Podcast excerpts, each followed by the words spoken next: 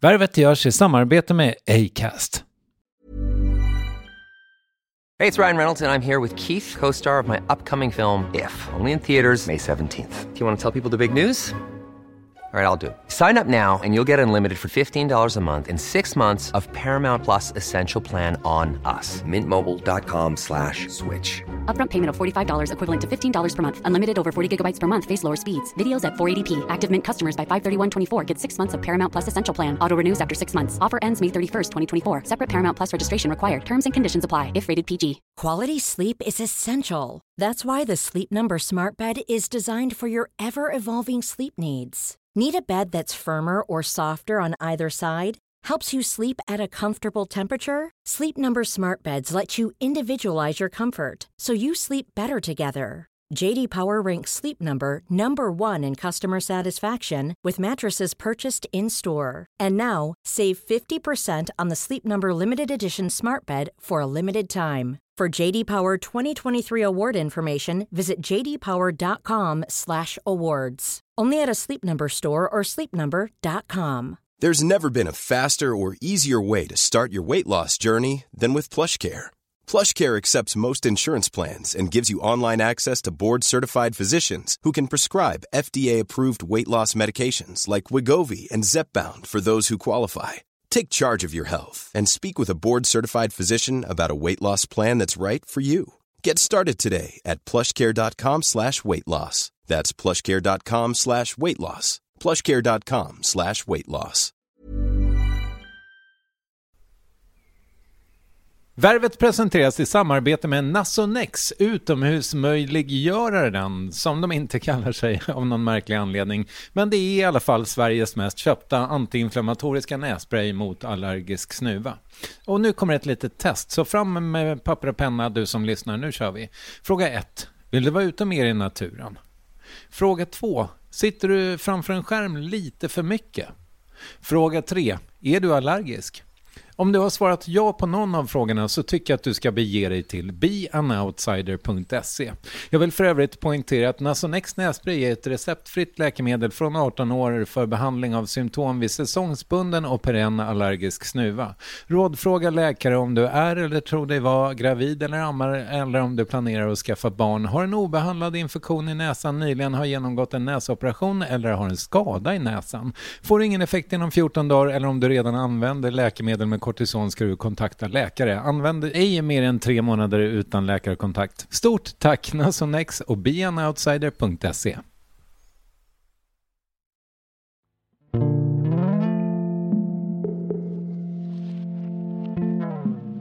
Tillvaron eh, är ju den att eh, när det händer saker med oss så utvecklar vi eh, nya sidor. alltså. det har mitt liv har ju blivit intressant kan man ju då säga som ett understatement. Och sen finns det ju då eh, en del personliga uppoffringar. Men eh, det får man räkna med när man kommer i hetluften. Alltså.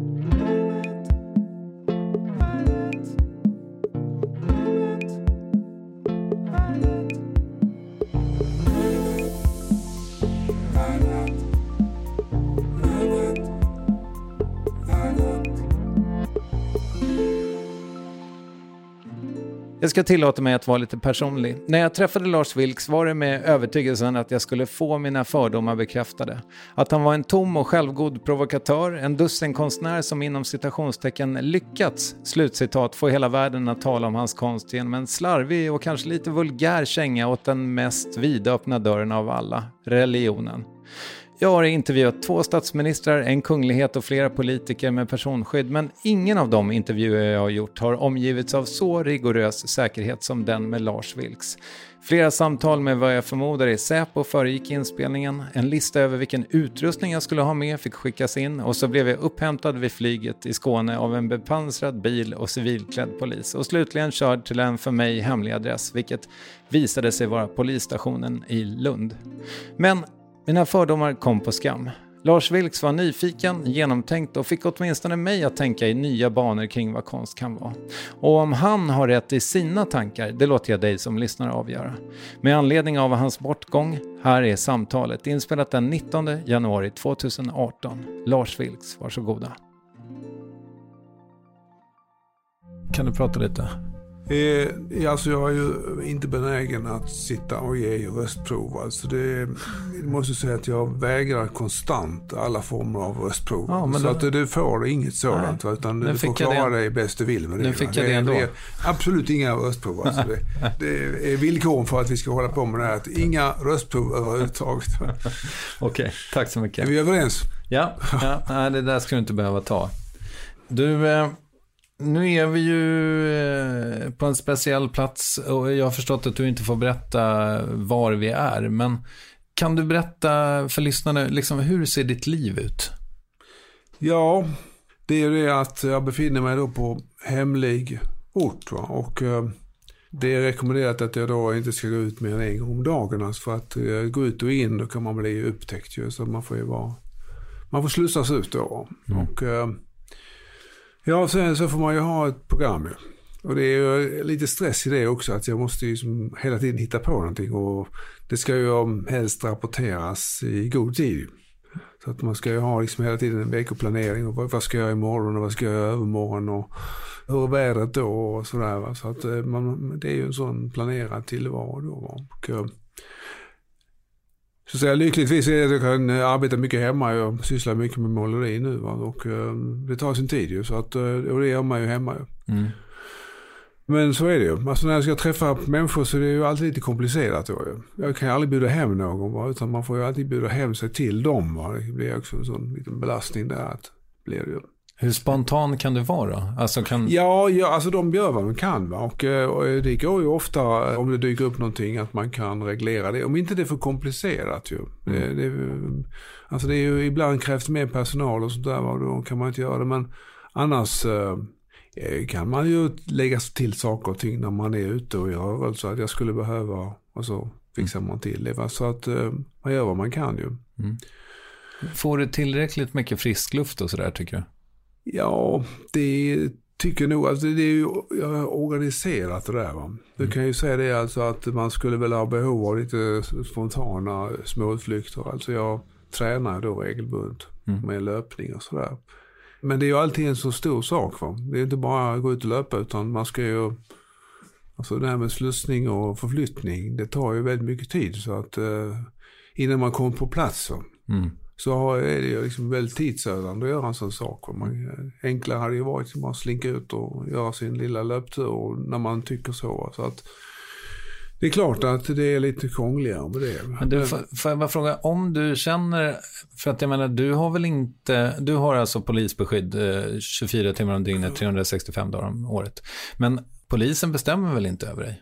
Om du skulle vilja ta en löptur och skita i dem, det står dig fritt eller? Ja, det skulle ju vara liksom att bryta en överenskommelse då. Okay. Mm. Ja. Det är klart att den, den lockelsen finns ju alltid som att slinka ur nätet. Va? Det, men alltså de har ju koll på mig. Va? Så att eh, det är svårt att göra det. Va? Mm. Å andra sidan alltså, så, så, är det, det är en överenskommelse. Det, menar, det, om jag nu skulle göra det va, så skulle jag inte få något straff eller sådär. Va? Men eh, det är ju det. Man måste komma överens om man ska ha det. Jag, jag menar de erbjuder det här va? och jag förstår ju att eh, det har ju sina fördelar därför att jag kan ju känna mig helt säker. Mm. De har ju byggt upp en sträng rutin kring det här va? så att jag kan ju bara slappna av. Alltså det var ju något man inte kunde tidigare eftersom man fick sköta sitt försvar själv. Finns det aspekter av bristen på frihet som du tycker är skönt? Jag skulle ju kanske, som har alldeles för lite rutiner, jag tycker det låter som det finns ändå en, ett uns av lockelse i att vara så radiostyrd som du är. Ja, det är ju det att man behöver ju inte tänka på till exempel sådana saker som transporter eller man överlämnar och säger jag ska träffa den och den eh, och så bara överlämnar man det. Va? Och sen eh, Ibland alltså kommer jag inte riktigt ihåg vem jag skulle träffa sådär va. För det är liksom inplanerat. Och de säger ja vi, kommer, vi eh, startar då och då va. Så att det bara går ner och ching ching ching chong. Så, så, och det är klart man behöver aldrig tänka på parkeringsplatser och, och eh, när det gäller vård och sånt där va. Så får man ju förtur. Mm. Man kommer liksom till direkt. Vilket ju beror då på att eh, de vill ju bli av med mig så fort som möjligt. Alltså, att det är ju därför. Alltså. Men, alltså, allt sånt är ju väldigt smidigt då. Mm. Jag blev ju hämtad då på flygplatsen och körde hit i en anonym polisbil. Och då eh, fick jag vissa förhållningsregler. Men vilka förhållningsregler har du inför den här intervjun? Ja, jag får ju inte yppa saker och ting som eh, kan eh, vara besvärande för eh, bevakningen. Alltså jag kan inte tala om eh, var jag, var jag bor någonstans och eh, inte heller detaljerna om hur det går till. Så att ehm, det är allting som kan påverka säkerheten som inte bör släppas ut. Vad som kan vara ledtrådar då. Man är väldigt noga med allt sådant. Va? det är, därför att liksom den ena ledtråden kan läggas till den andra och så där så kan man räkna ut saker och ting. Hur länge sedan var det du bodde i ditt faktiska hem?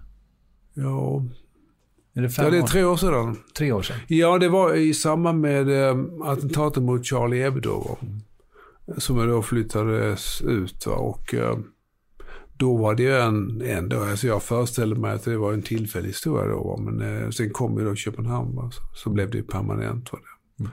Sen kan man säga det att eh, de var ju aldrig förtjusta i den bostad jag hade. Alltså. Det, det var inte bra va, ur säkerhetssynpunkt. De i det här fallet är alltså polisen? Ja. Mm. Du, eh, i Niklas Orenius bok som jag har läst, som jag antar att du också har läst, Ja, jag har sett igenom den också. Ja. ja, ja. Så eh, läste jag också att du får inte prata om eventuella kärleksrelationer till exempel. Men kan jag i alla fall fråga, är det ens möjligt för dig att ha det? Ja, det kan man ha ju. Okej. Okay. Ja, mm. jo. Har du det?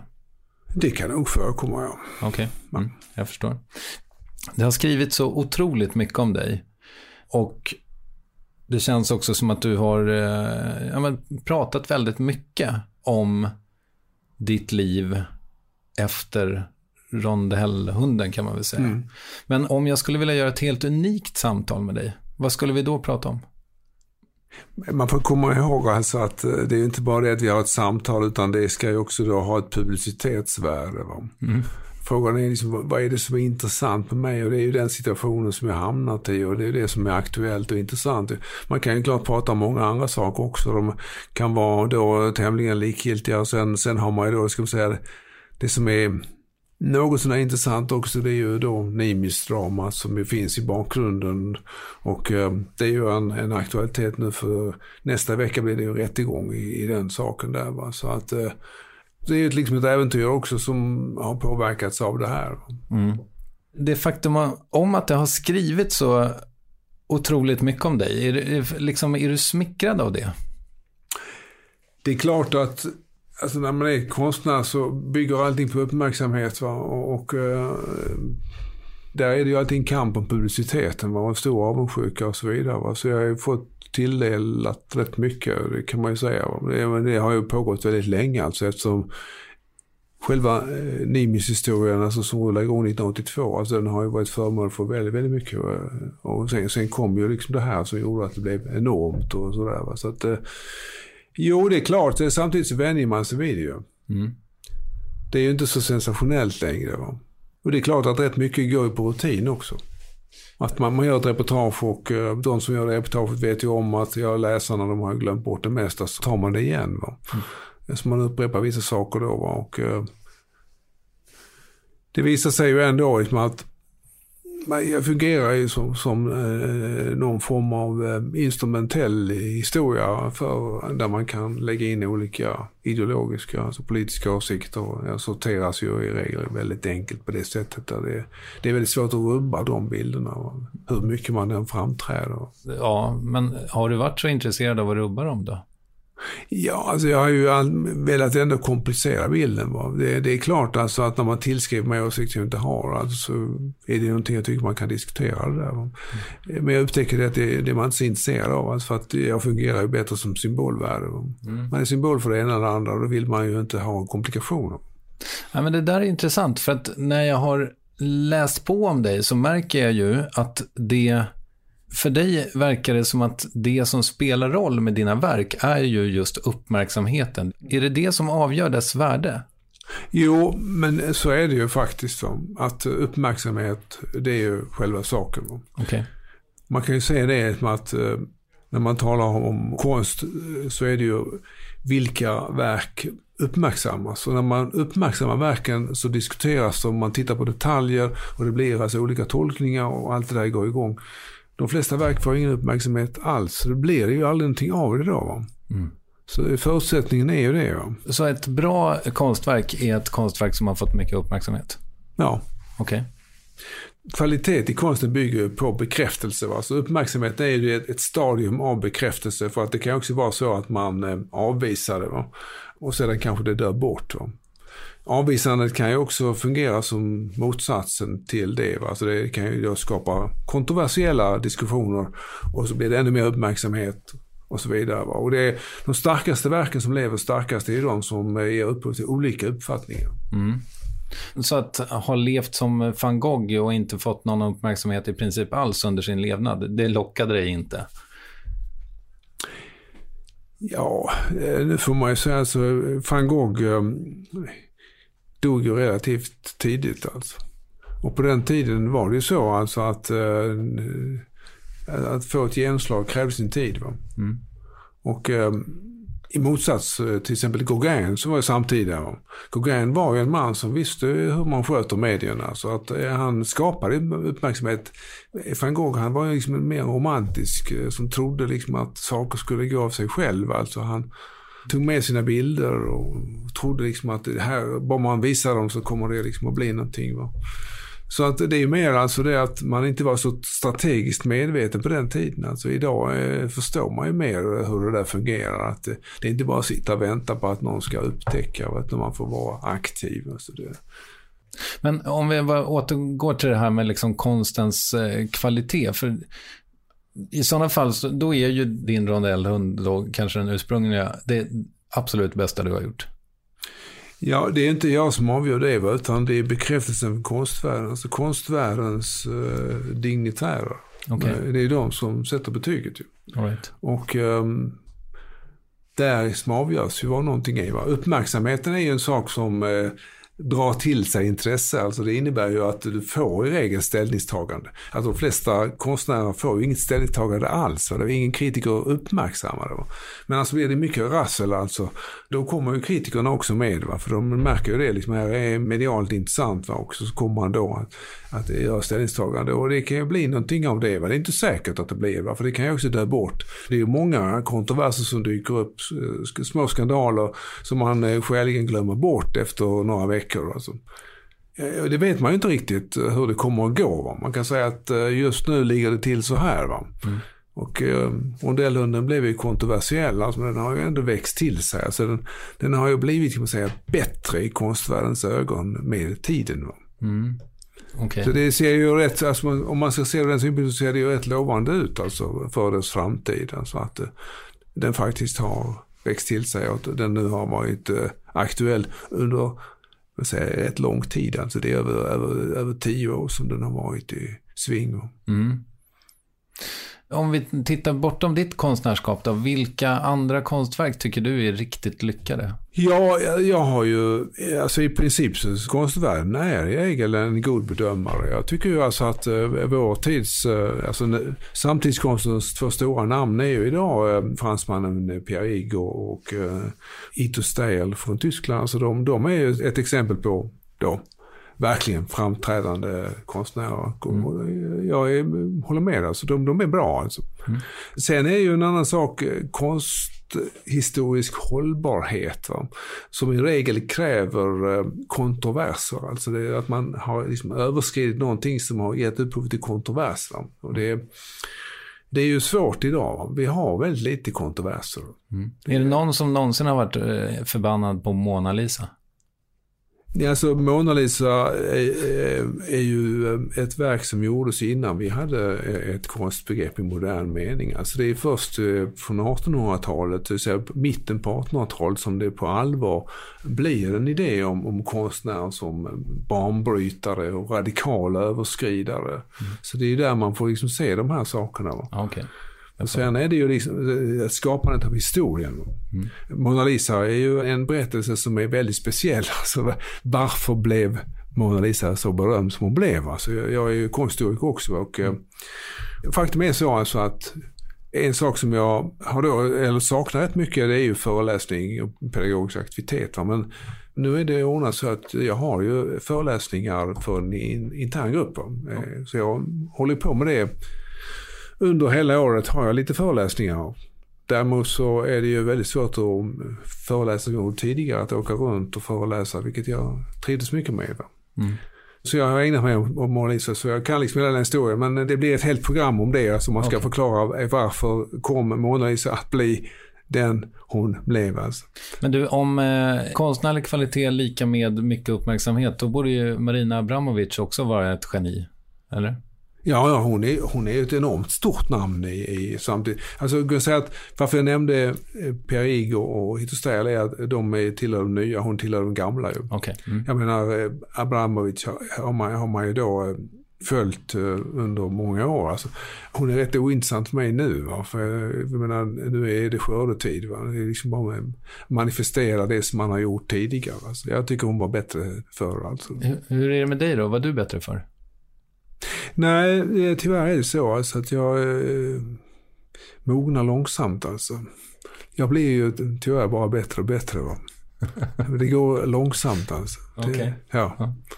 Men så kan man också göra. Mm. Men... Man trial and error och uh, sen måste man lära sig av saker och ting. Va? Och, uh, man kan ju se lite grann på min utveckling. Jag menar det är ju klart att när man tittar på rondellhunden så skulle man ju då tänka sig att varifrån kommer den konstnären, var, varför blev det det här och sådär. Det, det är ju rätt få som har gjort det beroende på att man inte är så intresserad av, av själva konsten och bakgrunden och sådär. Men det, det, finns ju någon form av linje som då leder fram till det där. Va? Och eh, jag har gjort väldigt mycket innan. Alltså, men så kommer ju de här sakerna som då väcker stor uppmärksamhet och de kommer väldigt sent kan man ju lugnt säga. Alltså det, det brukar vara sådär i, ja, i 40-årsåldern, 30-40-årsåldern som konstnärerna eh, framträder med sin profilering. Mm. Men du har ju å andra sidan inte fått så mycket uppmärksamhet för någonting efter det. Om nu konstnärlig kvalitet är lika med mycket uppmärksamhet så hur får du ihop det? Ja, men det är så att jag har ju ändå arbetat med eh, långvariga projekt. Alltså Nimis-projektet, eh, det får ju då en konstant uppmärksamhet. Alltså det är ju hela tiden protuberanser som skjuter ut från det. Va? Mm. Du kan säga att rondellhunden eh, har ju fungerat, eh, det kan man ju lugnt säga, på det mm. sättet att den har ju inte liksom försvunnit ner i historien. Utan plötsligt så ruskas om, alltså det blir braskande nyheter. Så att, alltså den, min tanke att sammanfatta både Nymis och framförallt rondellen, det är ju det att man inte hittat en punkt där det är stabilt. Alltså, utan eh, plötsligt så händer så många saker så att eh, man, man kan liksom inte presentera projekt utan att det också ska vara med. Mm. Kan det bli skördetid på rondellhunden under din levnadstid? Eller? Ja, jag skulle väl, skulle väl tänka mig det. Alltså, alltså, Nimis är fortfarande i rörelse men du kan ändå säga att det, det är ju ändå en skördetid där. Va? Mm. Även om det är märkligt liksom att efter över 30 år alltså, så är det fortfarande en, en vild kontrovers med Länsstyrelsen. Mm. Man kan ju tycka att ja, men har vi inte kommit fram till en ståndpunkt att nu har det stått där och det har fungerat så och så och så. Men icke alltså. Nej. Man, ja, man sänker lansarna igen alltså mm. och stormar fästningen för att liksom rensa ut. Eh, och, eh, ja.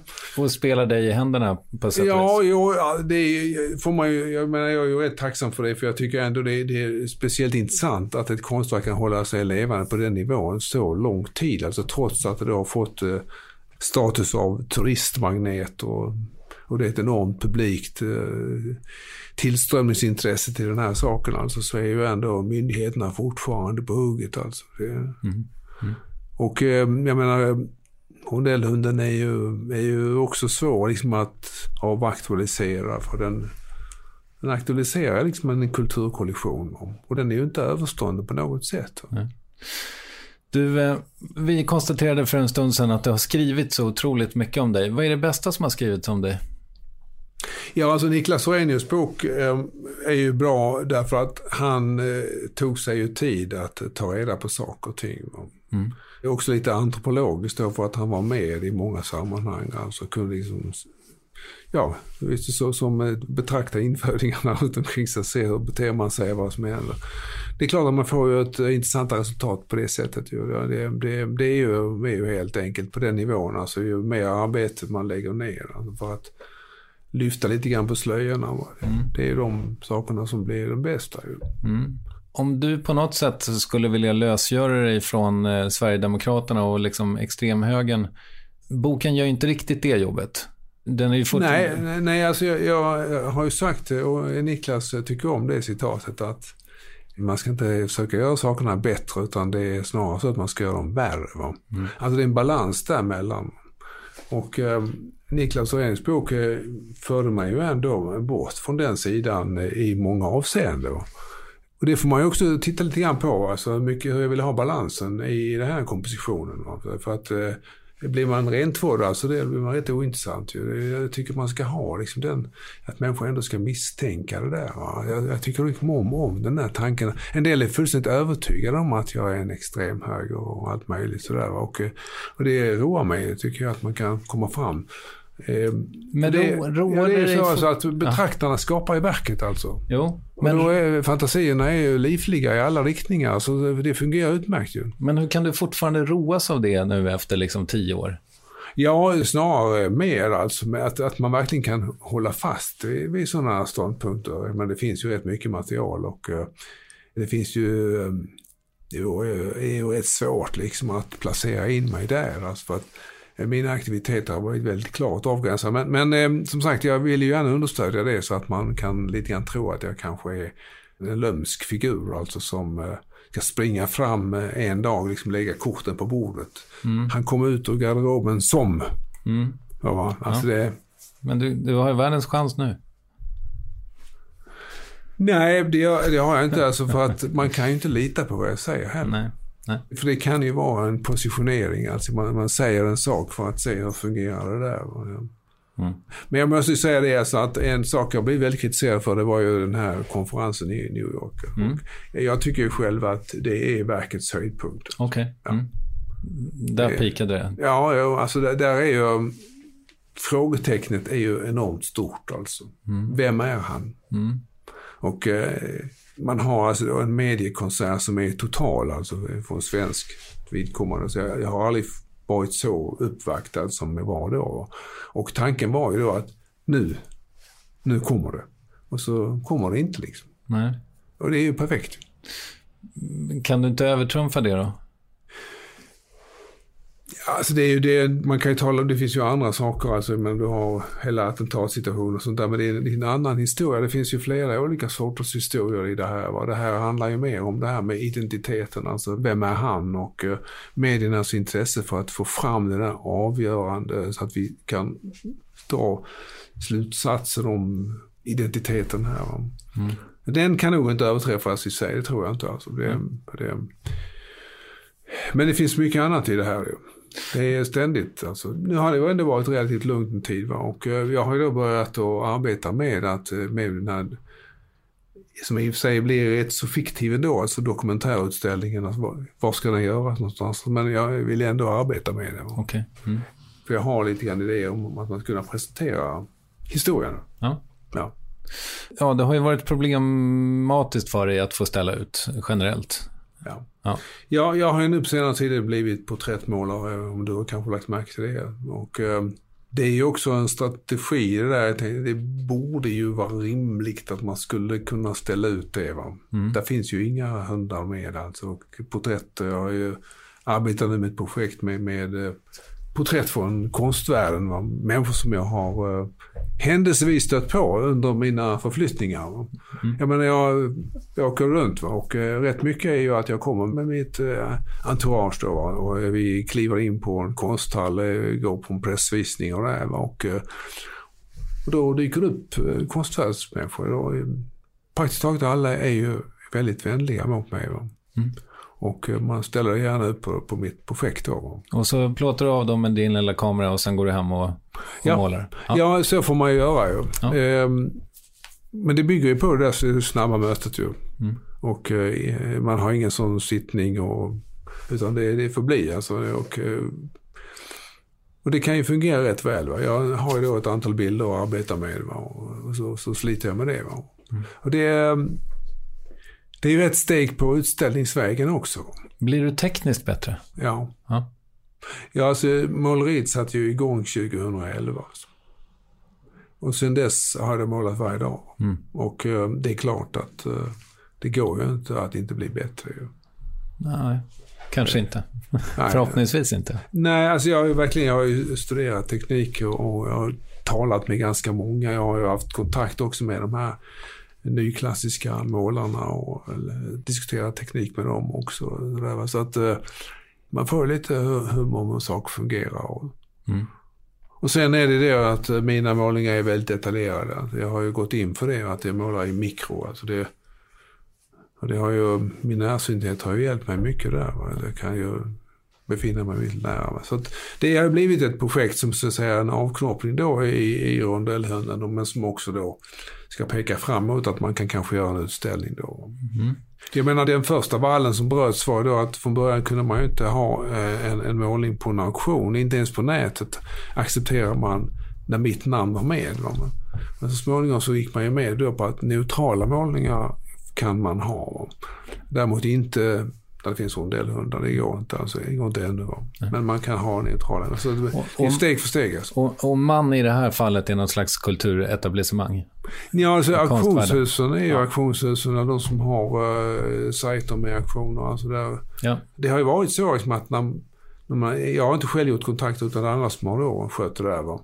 Från början att man tar emot det där med, ja det här är ju väldigt spännande och intressant. Och, och sen eh, några veckor senare säger Tyvärr eh, så har ledningen eh, sagt nej till detta. Så har det varit varje gång då. Mm. Gör, eh, liksom, en inställd spelning är ju också en spelning som en annan skåning sa. Ja. Tycker du på något sätt att det ändå... För det känns ju som att det passar dig väldigt väl att bli refuserad. Du har ju rätt där. Va? Även om man nu vill ställa ut va, så förstår jag liksom att det finns någonting av det du säger. Och eh, jag har ju alltid att återgå till min gamla sentens. Allting är en fördel. Mm. Och eh, idag ställer ju konstnärer ut hela tiden överallt. Så det, det är ju det mest konventionella du gör. Du har utställning efter utställning efter utställning och det mesta. Liksom.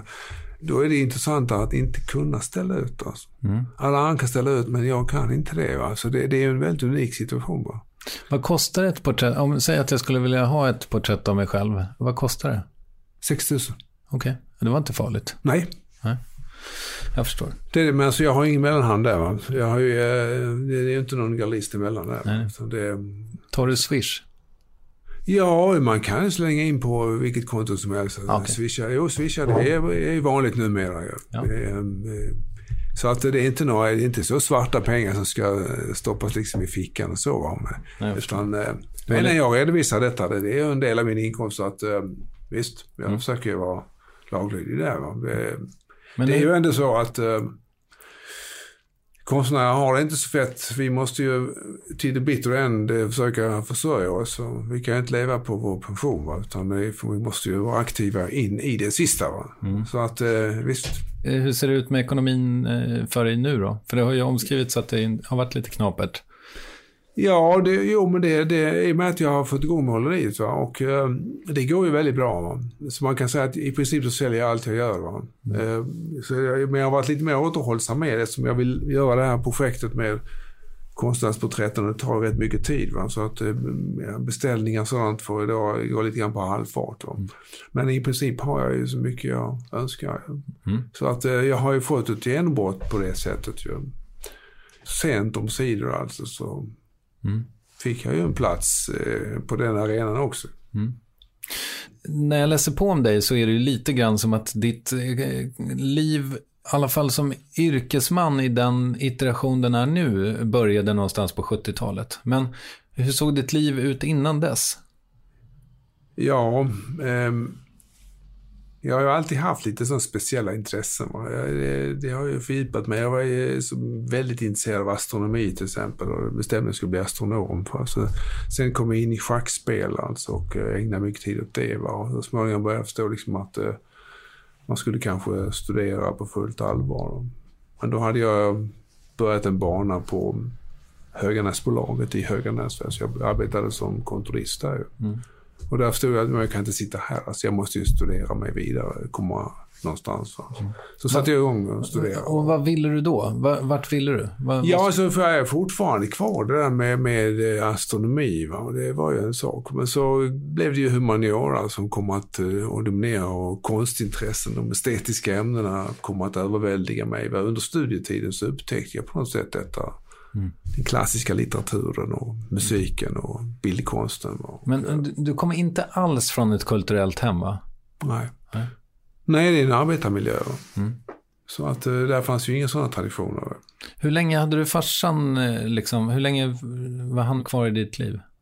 Min pappa har jag ju haft uh, obetydlig kontakt med. Okej, Han försvann ju innan jag eh, kunde se världen. ja, okej, jag förstår. Eh, Så att jag växte upp eh, med mamma och hennes familj. Jag var väldigt mycket hos min mormor och mina morbröder omkring mig. Va? Så att, eh, ja, alltså jag kan inte på något sätt klaga på den. Jag var ju väldigt omhuldad av alla för jag var liksom den, en av de första i den generationen som blev omhändertagen av hela familjen där. Va? Så att jag hade ju gynnsamma uppväxtmiljöer då. Så det, Var du ett tryggt barn? ja, kan man nog säga. Men jag tror att jag fick med mig av Orenius bok att du ganska tidigt liksom ville, du, du ville ändå synas. Ja, det kan man ju säga.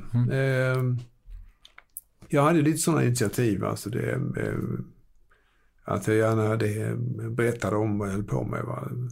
Schackspelaren var ju ett sätt. Jag menar, jag var ju framgångsrik där. Va? Och, eh, jag blev till och med alltså då, eh, sportreporter eh, avseende schack. Alltså jag skrev i Nordvästra Skånes Tidningar en liten schackspalt där. Alltså. Okej. Ja. Mm.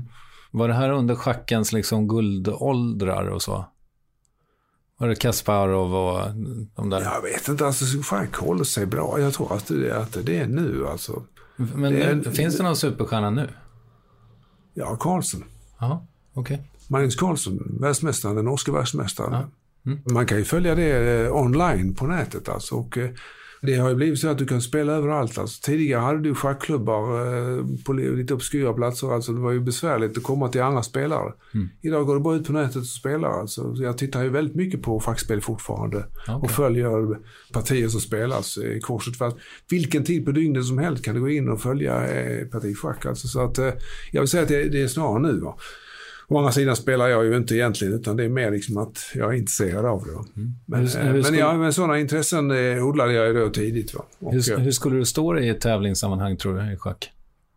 Nej, jag har ingen chans där. Alltså, det, är inte- det är ju lokalt. Alltså, I Höganäs kunde man ju vara bra. va. Men alltså, jag, har inte den kapaciteten. Att det, det kräver otroligt mycket. Alltså. Mycket träning. Och framförallt så du måste läsa teori. Alltså, det, det, du måste kunna alla möjliga varianter måste man sätta sig in i. Va? Så det, är, det är en heltidssysselsättning då, om man ska ha en chans. Alltså. Men om jag säger att det kändes som att ditt liv började på 70-talet där när du blev liksom konstnär på riktigt. Men när tycker du att ditt liv började? Ja, men det var ju då när jag fick den här eh, humanistiska vridningen kan man säga. Att jag upptäckte de estetiska ämnena och jag tänkte först bli författare och sen blev det ju bildkonstnär som kom att fascinera mig. Va? Och där fick jag ju min identitet. Va? Och det här är liksom mitten på 60-talet någonstans. Ja, det kan man säga. Då var jag ju... Ja, jag arbetade och studerade och eh, skulle komma någonstans. Alltså, men, men var ju fortfarande ingenstans. Alltså, jag var, då levde man ju på något sätt isolerat där i det lilla Höganäs brukssamhället. Alltså, Där man då kämpade för att komma någonstans. Man, jag ville ju någonting ju. Och, eh, och eh, det skulle jag ju genomföra så. Och det gick ju småningom. Alltså. Jag var ju väldigt envis där va, att genomföra mina studier. Jag gick ju bra studieresultat alltså. Det hade jag ju också. Mm. Innan vi började spela in så berättade jag att jag, eh, för vi är ju i Skåne, så mycket kanske vi kan säga. Och eh, när jag fick åka hit så liksom av landskapet så känner jag så här, ja, men det här är ändå hemma för mig. För jag hade mina de här 19 till 24, de formativa åren här. Och var hade du dina, eller hur såg dina sådana år ut? Då hade du liksom förstått att du skulle skriva, du skulle måla. Alltså, var det den perioden som du ser som din tillblivelse? Ja, och eh, jag kom ju aldrig egentligen att lämna min miljö. Jag, jag kom ju inte så långt ifrån Höganäs. Jag flyttade liksom en mil norrut till Arild. Mm. Och sen så småningom flyttade jag en, en halv mil tillbaks till Nyhamnsläge.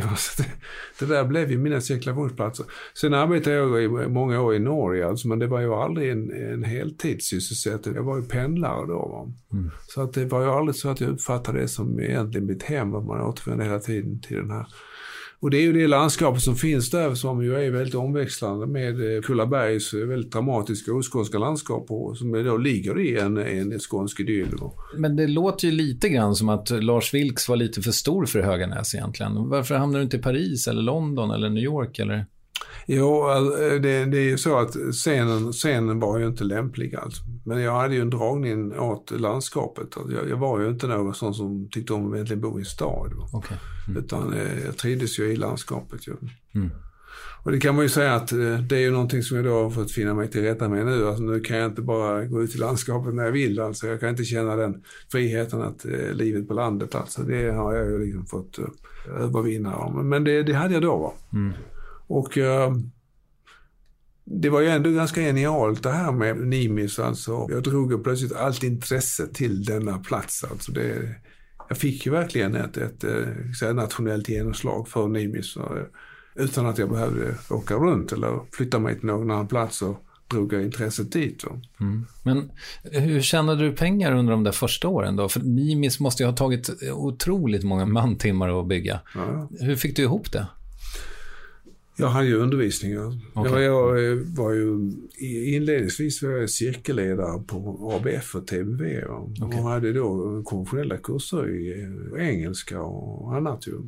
Och så småningom blev det också konst och måleri som jag undervisade i. Och, och sen eh, hade jag ju det som jag nämnde här, att jag föreläste.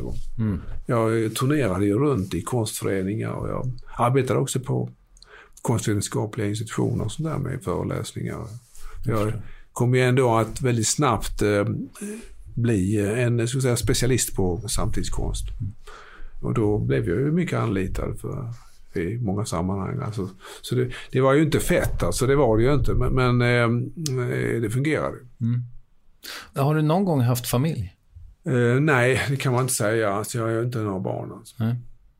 Men jag, är, jag har haft damer, jag har varit gift och sådär. Okej. Okay. Ja. Mm. Är det en sorg hos dig?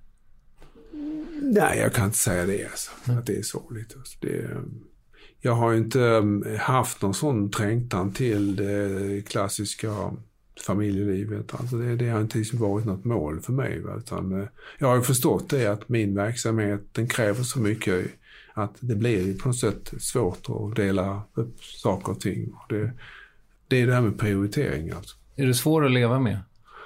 Eller har du varit svår att leva med? Ja, alltså det är det att jag kräver på något sätt att jag får så mycket tid till det jag gör. Alltså. Mm. Det är det som kan vara problemet då, att leva med mig. Alltså att jag vill göra de saker som måste göras. Alltså det är en prioritering som finns. Det är, det är någon drivkraft i detta. Att jag kan liksom inte komma ifrån det. är närmast någon plikt. Liksom. Att jag, har jag inte gjort uh, det här det blir liggande då. Va? Idag blev det inget. Alltså det blir bara värre och värre ju längre tid det går. Så jag måste liksom... Och sen är det ju en sak hos mig också, det här med långsamheten. Alltså att göra små stadiga insatser. När man bygger Nimis kan man inte bygga allt på en gång. Va? Utan det är om igen och om igen, lite då och lite så. Va? Alltså kontinuerligt, mycket bestämt och disciplinerat. Och sen blir det det är så väldigt stort. Mm. Men det är ju konsekvensen som är det avgörande. Och det, det, har ju följt mig med allting jag gör. Alltså att, jag vet ju det alltså att gör man bara lite grann varje dag konsekvent så blir det väldigt mycket. Mm. Men du får inte svika den försatsen för då bryter hela systemet sönder. Mm. Om vi konstaterade alldeles nyss att liksom Höganäs eventuellt var lite för litet för dig. Men vad är det för ställe för oss som inte har varit där? Ja, när jag växte upp var det ett brukssamhälle som var ju på sitt sätt slutet då. Och eh, den här industrin, Höghusbolaget, den var ju väldigt stor, och dominerade alltid. Det fanns arbete till alla. Alltså. Så att eh, när du växte upp så visste du att du kan börja på, man sa bruket. Ju. Det fanns ju alla möjliga platser där. Va? Alltså idag är det mycket mindre. Va? Och eh, staden är mer öppen och sådär. Det, det har blivit en, en sån ort som man kan slå sig ner och folk pendlar ju mer och sådär. Så att, eh, Eh, och sen har man ju då sin natur och Kullaberg är ju den stora attraktionen. Så det är ju mycket eh, sommarort. Mm. På sommaren lever det upp. Alltså det finns ju väldigt mycket turister som kommer dit. Så, så det, visst. Hade du mycket kompisar? Ja, det varierar lite grann. Så när jag kom in i det här med eh, kultur och annat, alltså det var ju tunnare. Alltså den, den kultureliten var ju inte stor i Höganäs, det kan man ju inte säga. Va? Var det bara du? Ja, det fanns väl några till. Alltså. Men eh, det var inte många. Alltså. Mm. Så att, då fick man ju söka sig eh, utanför. Mm. Och vad hittade du det då? Ja, eh, Skåne är ju inte alldeles eh, omöjligt. Ju.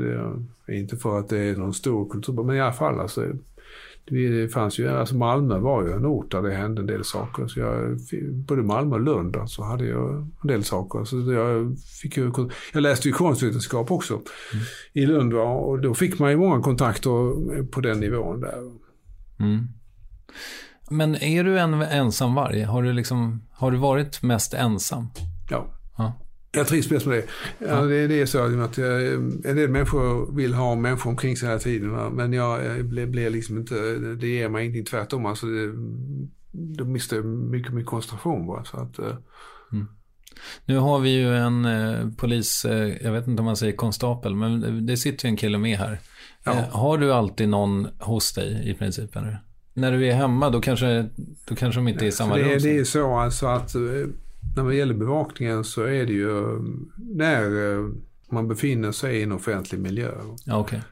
Det är ju ganska lätt att räkna ut för var och en alltså att uh, säkerheten ökar inte genom närvaro på så sätt för att har man eh, vakter omkring sig så drar det till sig uppmärksamhet. Så mm. att eh, man får hela tiden avväga det där med alltså, eh, när de inte ska behövas. För att de då motverkar egentligen sitt mål. Ja, jag förstår. Så att, det, är ju, det, är ju, det är en bedömning, alltså de har ju finslipat det här liksom eh, när det ena ska vara och när det andra ska vara. Mm. Eh, för att inte de ska plötsligt ställa sig i vägen. Va?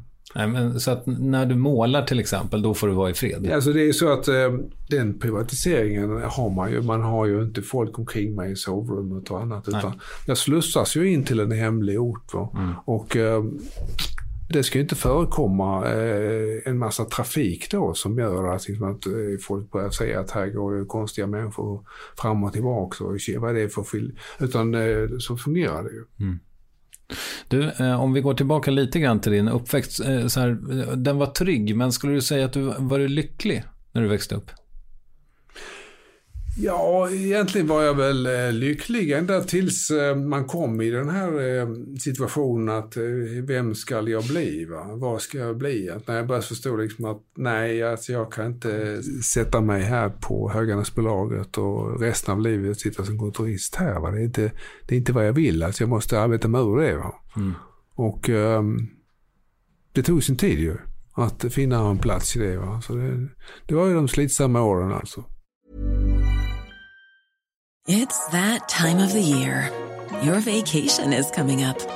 You can already hear the beach waves, feel the warm breeze, relax, and think about work. You really, really want it all to work out while you're away. Monday.com gives you and the team that peace of mind. When all work is on one platform and everyone's in sync, things just flow wherever you are. Tap the banner to go to Monday.com.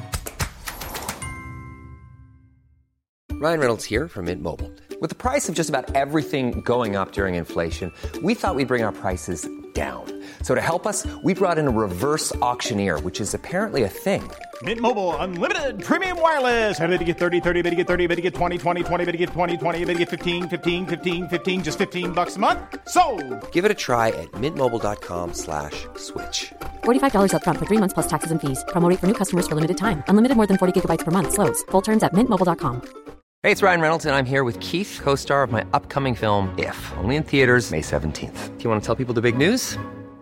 All right, I'll do it. Sign up now and you'll get unlimited for $15 a month in six months of Paramount Plus Essential Plan on us. Mintmobile.com slash switch. Upfront payment of $45 equivalent to $15 per month. Unlimited over 40 gigabytes per month. Face lower speeds. Videos at 480p. Active Mint customers by 531.24 get six months of Paramount Plus Essential Plan. Auto renews after six months. Offer ends May 31st, 2024. Separate Paramount Plus registration required. Terms and conditions apply if rated PG.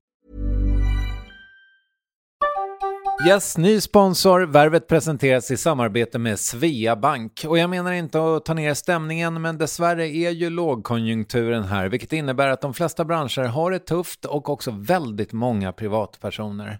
Jag vet själv vad det är att ha en trasslig privatekonomi. Det var struligt i många år för mig och låg ofta post i hallen med trista logotyper i ena hörnet och jag hade också i flera års tid ett helt gäng betalningsanmärkningar. Och tyvärr är det nog många som har det svårt att få ihop till räkningarna just nu, som har hamnat i ekonomiskt trubbel. Och det är här Svea Bank kan kliva in med något som kallas skuldfinansiering. Där löser de skulder hos inkasso och till Kronofogden och till och med om Kronofogden vill sälja ditt boende har Svea Bank möjlighet att hjälpa till. I den här tjänsten får du en personlig handläggare som gör en grundlig genomgång av din ekonomiska situation. De tar kontakt med dina kreditgivare och när ett lån beviljats löser de dina skulder skulder åt dig och samla dem i ett enda lån med en avbetalningsplan som din ekonomi klarar av. För om du har hamnat i klister, du är inte ensam och kanske kan det här hjälpa dig. På svea.com skuldfinans kan du läsa mer. Tack Sveabank! För en, en kanske alldeles för privat fråga, men du är heterosexuell? Ja, ja. ja. Hade du framgång med tjejerna tidigt? Ja, nej, alltså det var ju inte någon, jag hade inte någon sån direkt framgång. Jag, det blev väl bättre efterhand. Jag sa som sagt att alltså, jag är ganska långsam i allting. Alltså, man ska lära sig det också. Det är ju the art eh, av eh, kontakter med kvinnor. Alltså det, det var också något som utvecklades. Mm. Att förstå det fungerade. Men det har aldrig varit något problem alltså. Men, men eh, men jag blev väl också bättre på det. Alltså. Det är också, som sagt, man måste lära sig hur det ska fungera. Men eh, de har ju inte saknats i min tillvaro på något sätt. Mm. Och hur är det nu då, när du är liksom hela världens bad boy? Blir du uppvaktad på det sättet som bad boys brukar? Det är klart att man är intressantare så, men jag, jag, jag är inte... Jag är liksom inte på hugget på det sättet längre. Jag, jag, jag menar, det är så kontakter med, med, med, med, kvinnor innebär ju också att man har en social sida av det. Alltså det, är, det är inte bara att ta för sig va?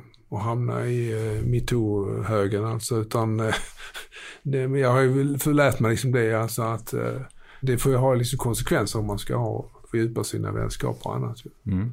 Men jag menar, jag har väl kommit till en liksom, jämvikt i den situationen jag mm. befunnit mig nu. Att jag kan förstå det som att det är alltid så intressant med en person som har mycket uppmärksamhet och det där. Det, det kan man ju utnyttja om man vill, alltså, men det är kanske lite för sent för min del. Och jag kan inte springa runt, det verkar hysteriskt. Ju.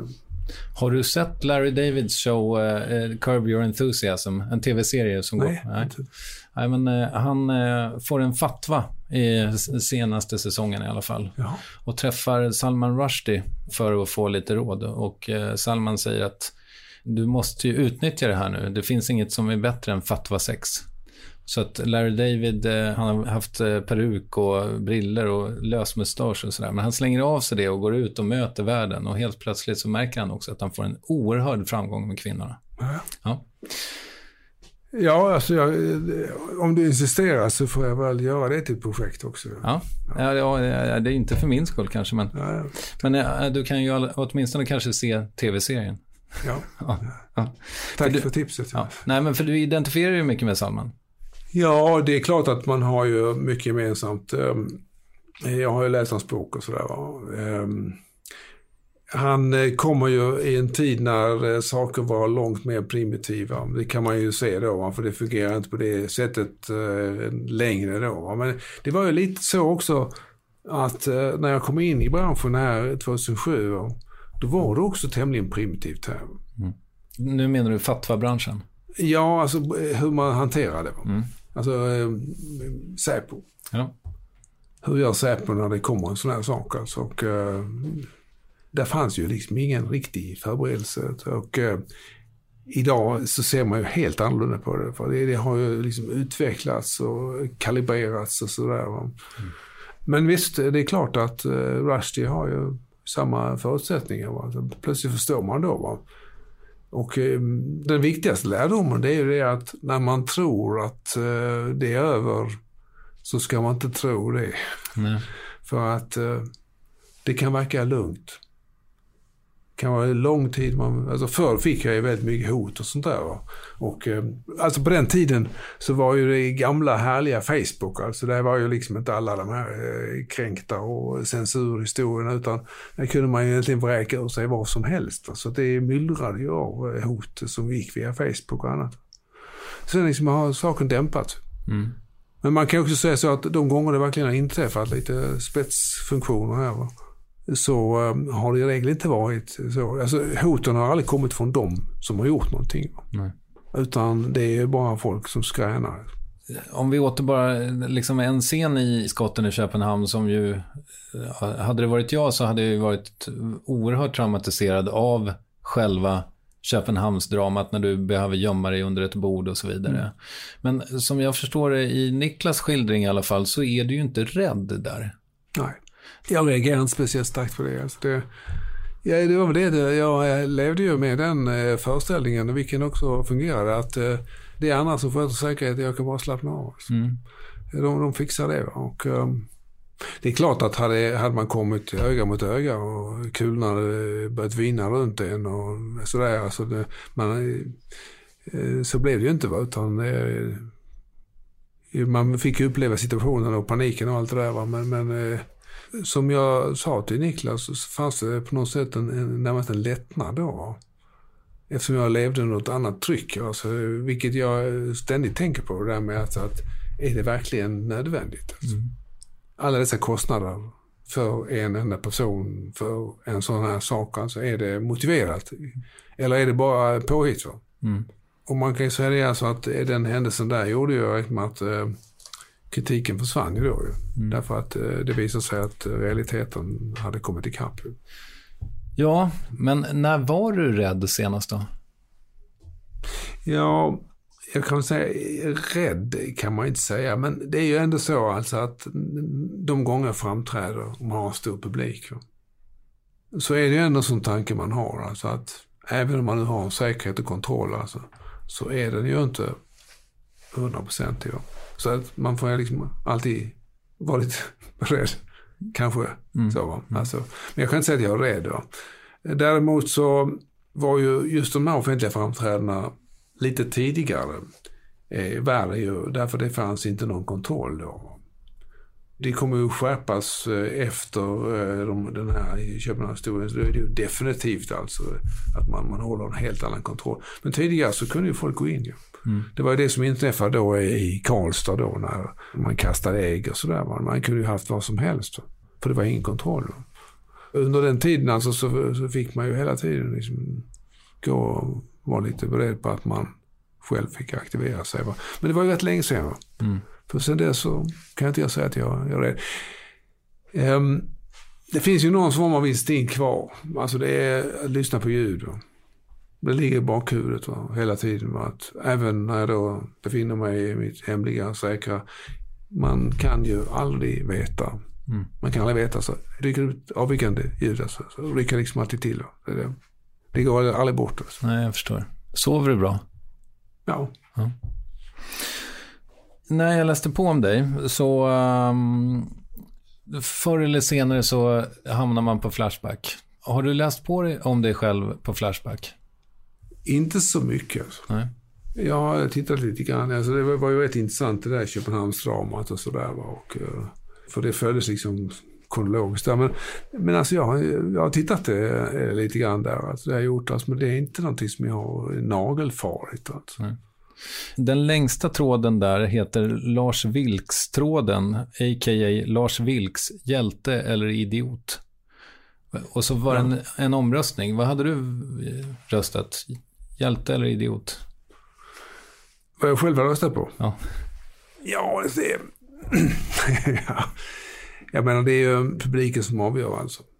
Om, jag skulle ju bedöma saken utifrån mitt perspektiv att eh, det är ju hjälterollen som jag eh, innehar. Alltså därför att jag är ju helt övertygad om att eh, den västliga kulturen med dess grundläggande idéer om mänskliga rättigheter och sånt där är den bas man måste ha för tillvaro. Och eh, när man skapar en religiös auktoritet som inte får ifrågasättas så hamnar man i ett läge alltså där man måste få en förändring av det. Va? Det får inte finnas oåtkomliga auktoriteter som inte får utmanas. Och den som gör det, eh, när det då någon plötsligt börjar lägga sig lite flat där, va? så blir det ju en hjälteroll man tar på sig. Och frågan är hur det ska göras ju. Eh, man kan ju kritisera sig, man ska inte göra så, så burdust. Alltså det, men frågan är om det finns något mjukt sätt. Alltså det, man brukar säga att man ska ha seminarier. Alltså. Men jag tror inte på det. Alltså. Jag tror liksom att man måste konfrontera problemet alltså, för att man ska kunna upptäcka det. Och på så sätt så, så får jag då hjälterollen i, som jag ser det. Alltså. Okej, okay, ja. Så eh, Lars Vilks hjälte eller idiot, svaret är alltså hjälte? Ja. ja. Eh, men i de här trådarna på Flashback så är det ju väldigt mycket hat och du beskrivs ju väldigt ofta som hatad. Eh, bekommer det inte dig? Ja, det har jag ju inte något problem med eftersom eh, jag vet ju att de negativa krafterna är mycket starkare än de positiva. Mm. Alltså när det gäller konst så är alltid det negationerna det som lyfter. Mm. Alltså när alla står i rad och applåderar så dör saken ganska snabbt alltså. Men när du har de som hoppar jämfota, alltså, då blir det ju fart. Va? Mm. Och, eh, och det finns ju alltid då motkrafterna där. Va? Och eh, när konstnären ser att det är en sån där går igång, alltså här finns hatarna, här finns försvararna. Ja, då kan man ju själv dra sig tillbaka, ta en kopp kaffe och se på dramat ju. Eh, det fungerar perfekt alltså. Jo, men jag menar, du är väl också, jag, jag tror att jag kanske har det lite mer än alla andra, men jag vill ju väldigt gärna bli älskad av alla. Och är det någon då i ett rum som inte gillar mig, ja då är det jobbigt. Och då får jag antingen flytta mig ur det rummet eller försöka omvända den där. Men har du inte den inställningen, eller har du inte den instinkten? Jag har väl tänkt som du har gjort alltså. Men sen förstår jag liksom att eh, det finns människor av olika sorter och det är ju inte det att de hatar mig utan det är någonting som eh, jag används för att uttrycka någonting som man vill. Ofta är det en ideologisk ståndpunkt eller någonting annat alltså. Och så blir jag liksom symbolen för det. Va? Mm. Och eh, det är ju så att jag har ju mött många människor som har varit väldigt starkt emot mig. Och de flesta brukar ju då ändra uppfattningen när man får träffa mig personligen. Alltså, för de, det var ju inte det de hade trott. Ju. Det finns ju saker och ting som, som jag då tycker är, ja, alltså på gränsen. Det, den, den här, jag vet inte om du känner till den här operan som gjordes, äh, operan av Vilks som, som gick i, i fjol. Påminn mig. Ja, Jihad Jane. Som ju var en uppsättning som en kort opera som kördes eh, i Stockholm då på operan där. Och, eh, och där gör man ju då, det är ju det är tre roller. Det är Jihad Jane och det är konstnären och det är journalisten. Jag har inte sett den själv alltså. Men jag har haft ombud som har sett den då. Och um, där har man då gjort Jihad Jane till någon form av hjältinna då, upprorsmakare. Och sen har vi då den eh, fascistoid eh, kulturmannen eh, med extremhögeridéer där som, som då benådades som journalisten då. Alltså det är den läsningen. Alltså. Jag är lite fascinerad av att man gör en opera av det. Alltså. Mm. Men att man kan komma fram till en sån ensidig bild. Alltså. Nu har jag tittat lite grann på vem som då skrev manus och sådär. Det är klart alltså att den politiska tillhörigheten pekar ut eh, vad man är ute efter där. Va? Så det har ju sin förklaring. Alltså. Men jag tycker liksom ändå det går väldigt extremt alltså där man eh, suddar ut alla nyanser. Alltså det... Men du är likväl lite smickrad? Ja, att det skrivs en, en opera. Jag, tycker det är bra. Alltså att, nu har det gjorts en också. Jag, dagen efter premiären, alltså jag såg ju inte premiären för jag stod liksom att man ville inte att jag skulle komma dit. Det skulle ha blivit massa trubbel med det. Men dagen efter så var jag på Moderna Museet och plötsligt kom en man fram till mig och hälsade på mig. Kompositören alltså. Aha. Men alltså han, han hade inte skrivit manus, han hade bara komponerat musik. Mm. Men eh, han var ju väldigt trevlig. Ja.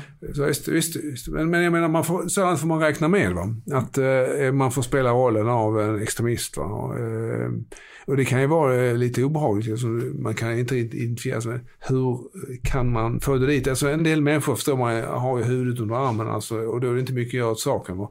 Men man tycker ju ändå att en sån manusförfattare som den här borde ju kunna ha en kapacitet att göra en intressantare bild än det. Va? Mm. Det måste ju vara väldigt mycket hat som ligger i det här för att filtrera det på det sättet. I, det finns en diskussion tror jag, återigen i skotten i Köpenhamn, mellan dig och Niklas Orenius om att anledningen till att du tycker att det finns ett värde i att till exempel komma och prata på Sverigedemokraternas ungdomsträff är att de inte är etablissemanget, att de är outsiders, precis som du. Ja, alltså skälet till att jag pratade hos dem var ju mera banalt alltså. För jag hade ju fått eh, nedlagda eh, föreläsningar på flera olika håll. Eh, folk hade inviterat mig men så visade man kunde inte lösa problemen. Alltså. Och eh, när jag fick eh, då också detta erbjudande så sa jag omedelbart ja. Alltså jag tänkte de kommer aldrig klara det ändå. Alltså, det, det, går, det går inte alltså. Det är stopp överallt alltså. Så att eh, de lyckades ju. Mm. Men i och för sig, alltså, jag har inget större problem med det. Va? Att, eh, för att jag föreläser på alla håll alltså. Jag förstår. Och, ehm, Men jag, jag tänker om du tycker nu att det är spännande med att vara en outsider och du på något sätt har isolerat Sverigedemokraterna då. eh, Alltså, som- Sver- Sverigedemokraterna är, är ju intressanta som outsiders. Det medger jag. Alltså, nu är de här ungdomsförbundet en väldigt speciell sak. För de, ja outsider alltså, men de är knappt det. Va? För de, de hamnar liksom i ytterkantens ytterkant eftersom de skildes ut från Sverigedemokraterna. va? Men det är klart att Sverigedemokraterna är ju intressanta ju som outsider. Och jag har ju skrivit mycket om min blogg, alltså på strategin alltså. Alltså att eh, om du nu är emot Sverigedemokraterna, hur ska du då strategiskt eh, laborera? Va? Och där gör man ju fel hela tiden. Va? Man spelar hela tiden med händerna. Och de har börjat förstå det där liksom att man kan göra en form av eh, nästan avantgardistisk performance. Alltså du, du hänger ut en sak alltså och alla stormar över den och eh, vill demolera den och, eh, och det blir liksom tvärtom blir det där lyftet. Alltså. Du får liksom, det fungerar precis som, som då, eh, modernisternas konstnärer gjorde. Alltså att man retar upp borgerskapet då, och så stormar alla det där va, och man blir inte av med det utan tvärtom så skapar man ett lyft alltså. Och ehm, så har det ju gått för Sverigedemokraterna också. Va? Och det har ju varit liksom det intressanta inslaget. Och eh, svagheten är ju liksom att den andra sidan inte tänker överhuvudtaget alltså, utan bara reagerar eh, med magen alltså. Men jag tänker att om det är outsiderskapet som fascinerar dig, då finns det ju andra som är ännu mer outsiders, som Fi till exempel, som inte kom in i riksdagen ens en gång. Är inte de mer spännande då? De är ju ändå... Eller Kristdemokraterna för den delen. Men det är ju så liksom att, att, att Sverigedemokraterna har ju haft en substans. Så. Man har ju identifierat ett problem som finns med integration och invandring. Och eh, istället för att behandla det problemet så angriper man Sverigedemokraterna. Så har man ju gjort. Nu har ju verkligheten kommit ikapp så nu har de andra partierna tagit över det. Men det är ju så dags nu. Mm. För nu har man redan liksom etablerat dem. Då. Ja, man skulle ju tagit över frågorna på en gång. Alltså, så hade ju aldrig Sverigedemokraterna haft den framgången. Alltså, det är ju den enkla strategin. Det kan ju var och en räkna ut. Så. Men man, man hoppades på något sätt att kunna trycka undan dem. Genom att trycka undan dem så kunde man trycka undan problemet också. Alltså, men det gick ju inte. Då.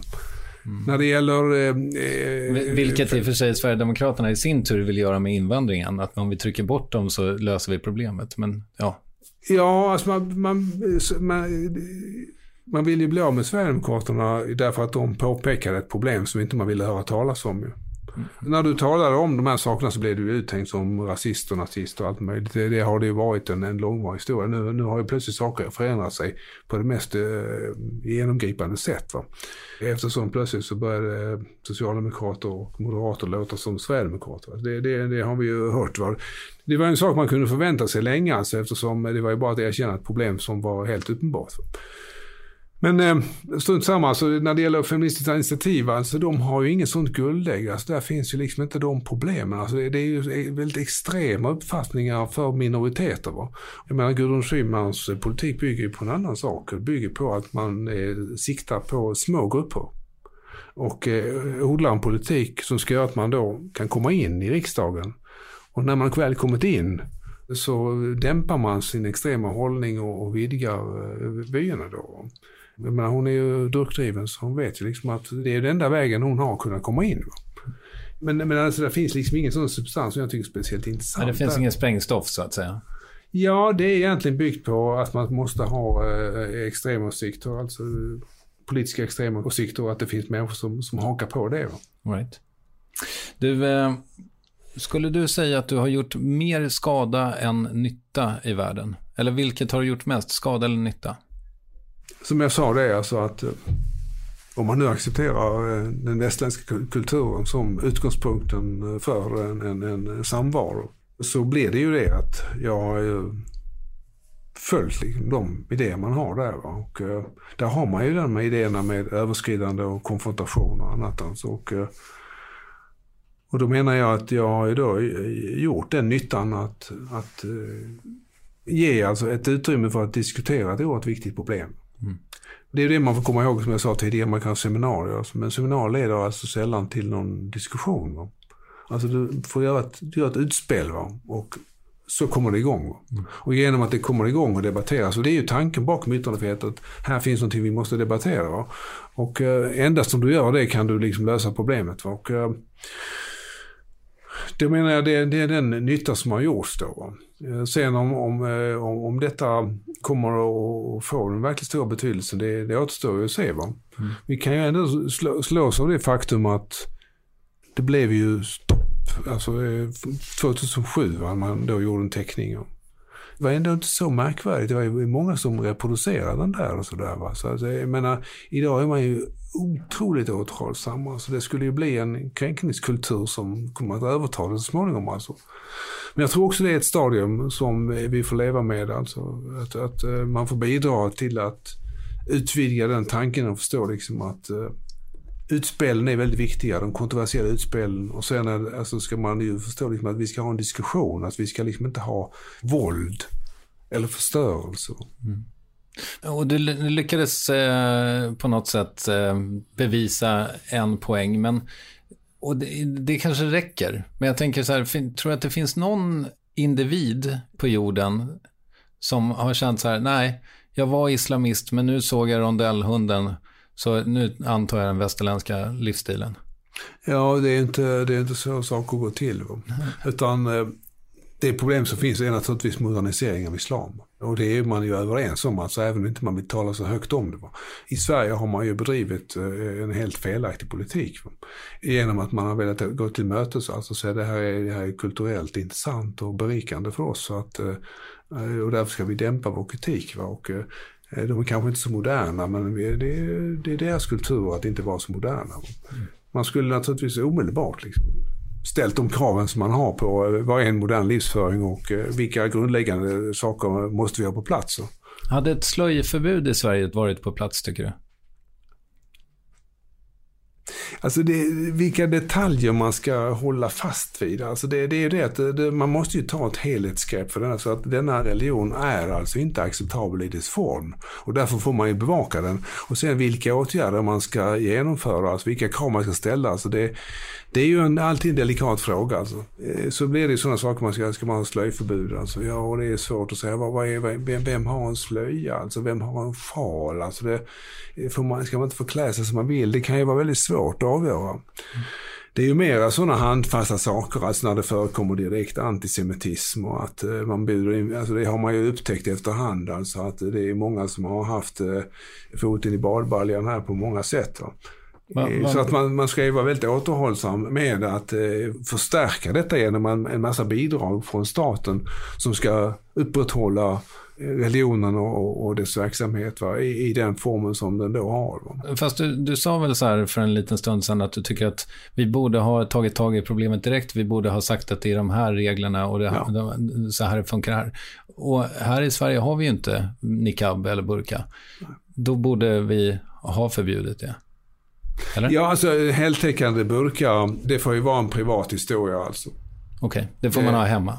Ja, det, det, det, jag menar det, det är klart att hur man ska utforma ett sådant förbud är svårt. Alltså, men eh, ja, men man, man, man, man, har ju ändå så alltså att jag tror, antar liksom att om man går ut i Ku Klux Klan-kläder alltså, så får man inte göra det. Alltså, jag tror det är, det är någonting som, eh, som man då stoppar alltså. Eller Ja, du har ju maskeringar på demonstrationer och allting. Alltså det bör ju liksom falla under, under samma ordning. Alltså det kan ju inte vara, alltså det, det är ju väldigt extremt det där. Va? Så att eh, det kan jag tänka mig att man kan verkligen motivera ett sådant beslut. Alltså utan att man gör våld på den personliga integriteten då. Mm.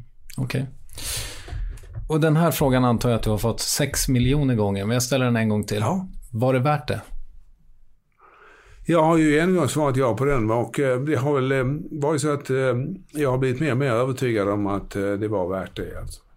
Man får ju ändå tänka sig att en grund när man arbetar med konst är ju alltså att konstnärerna brukar alltid klaga på att vi måste ha mer pengar. Vi måste ha mer pengar till konsten alltså för att kunna göra saker och ting. Va? Och du har dyra produktioner idag och så vidare. Men alltså om man kan göra någonting med minsta möjliga medel med största möjliga effekt alltså, så är det klart att jag har ju kommit ganska nära det. Va? Där är alltså investeringarna är ju väldigt små alltså. Mm. Och effekterna är ju överväldigande. Va? Och eh, det aktualiserar liksom också här konsten som aktualitet i det politiska livet alltså. Mm. Och samma sak också oklarheten alltså. Vad är det egentligen den säger för någonting? Va? Jag, har ju, jag blir ofta presenterad som karikatyrtecknare och sådär. Jag har ju aldrig gjort några karikatyrer. Alltså jag, jag har bara gjort en teckning då. Så att, eh, jo, ja, jag tycker det fungerar. Alltså. Mm. Och det var värt det också för dig på ett personligt plan? Ja, tillvaron eh, är ju den att eh, när det händer saker med oss så utvecklar vi nya sidor. Alltså det, jag, mitt liv har ju blivit intressant kan man ju då säga som ett understatement.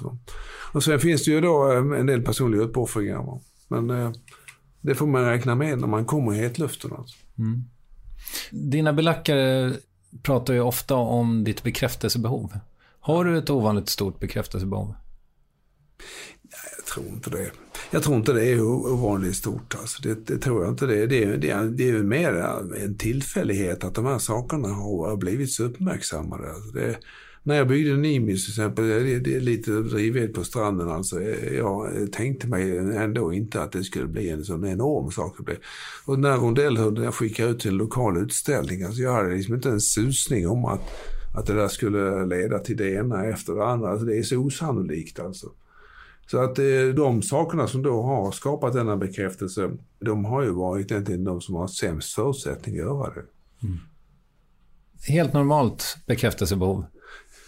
Ja, ja alltså du kan ju säga det att konstnärer lever ju med att man måste hela tiden nå fram till en bekräftelse. Mm. Uppmärksamhet och bekräftelse är ju det som eh, avgör vilken kvalitet. Man, man kommer med ett statement och så får man se hur det reagerar. Det gäller liksom för alla konstnärer. Jag intervjuade, tror jag, Måns eh, Herngren som sa att Fan, är det verkligen han som sa det? Ja, skitsamma. Att filmen blir till först när den möter sin publik. Ja. Och det stämmer även för konst, antar jag då? Ja, betraktaren skapar konstverk, sa ju Marcel Duchamp. Mm. Och jag vill säga, det är ju så att eh, det ska ju inte vara ett illustrerat budskap. Utan det ska ju vara någonting vars oklarhet sätter igång de kreativa potentialerna i betraktaren. Och då skapas det ju. Mm. Så att utan publik, och det, och det är ju ett av de stora problemen idag i konsten, alltså att man vill ha politiska budskap och samtidigt så ska ju ändå publiken ha, ha den osäkerheten som ska finnas med. Alltså man, ska ha, man ska ha en oklarhet, va? vilket ju inte passar in i bilden då. Men den är ju central, alltså att betraktaren skapar verket. Mm. Har du aldrig röstat? Jo, ja. en gång. Okej, okay. när då? 68 tror jag. Okej. Okay. Vad röstade du på? Eh, kommunisterna. Okej. Okay. De hette väl kommunisterna på den tiden? Ja, möjligen VPK va? Ja, men det var före den tiden. Okay. Ja, jag vet inte. Vad heter det? VPK. Ja, kanske de hette VPK då redan. Mm. Men du är inte kommunist längre? Nej. Nej. Kanske det... inte var då heller? Ja, alltså då hade jag, alltså det var ju den känslan, man, vi måste ju tillsammans, det är ju mycket enkelt liksom, att man måste fördela saker och ting och så. Va? Det är ju en idé om att eh, se världen eh, förnuftsmässigt då. Va? Det, man ser liksom inte att eh, det är inte så enkelt att fördela ut till alla människor eftersom alla människor är inte är lika. Va? Och att det snabbt uppstår maktkoncentrationer och sånt där. Va? Det, var, det var ju all den komplexiteten som man hade förstått. För man kan ju se de experiment man har gjort, alltså har också slutat precis som man kunde förvänta sig då. Va? Att det blir några som eh, blir lite mer jämlika än de andra. Mm. Du, jag frågade dig förut om uh, Curb Your Enthusiasm som du inte hade sett. Men du berättade att du tittar på en del schack på nätet och sådär. Hur ser din kulturkonsumtion ut? Du verkar läsa väldigt mycket tidningar. Ja, jag följer ju mycket på nätet ju. Och det är ju den bästa källan ju. Och sen eh, går jag på utställningar och eh, jag åker regelbundet till Stockholm. Eh, Jag besöker ju Venedigbiennalen på pressvisningar där och då är man ju utomlands med italienska livvakter och sådär. Och, Så jag följer med ju. Och det är ju det, man kan göra idag. Va? Du kan ju hålla dig så uppdaterad som man aldrig kunde förr. Va? Eh, Så jag är en stor konsument. Va? Och sen är jag ju intresserad också av eh, musik. Alltså. Opera är ju ett speciellt intresse. Så jag brukar regelbundet gå och se opera också. All right. Om man ska börja lyssna på opera, vad rekommenderar du att man sätter ner foten? Ja, det är de, det är de klassiska styckena. Alltså. Okej. Det är, det är, Puccini är ju klart eh, den grandiosa.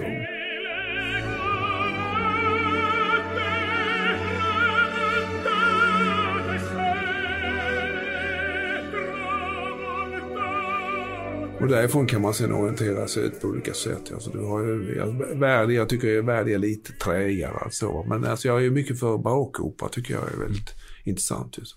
Tyskarna då? Wagner och company. Ja, jag, inte- alltså Wagner är sådär alltså. Det är någonting eh, som, ibland alltså, men eh, han är ju, han är väl långsam alltså. All right. Det tar tid innan han kommer till skott. Va?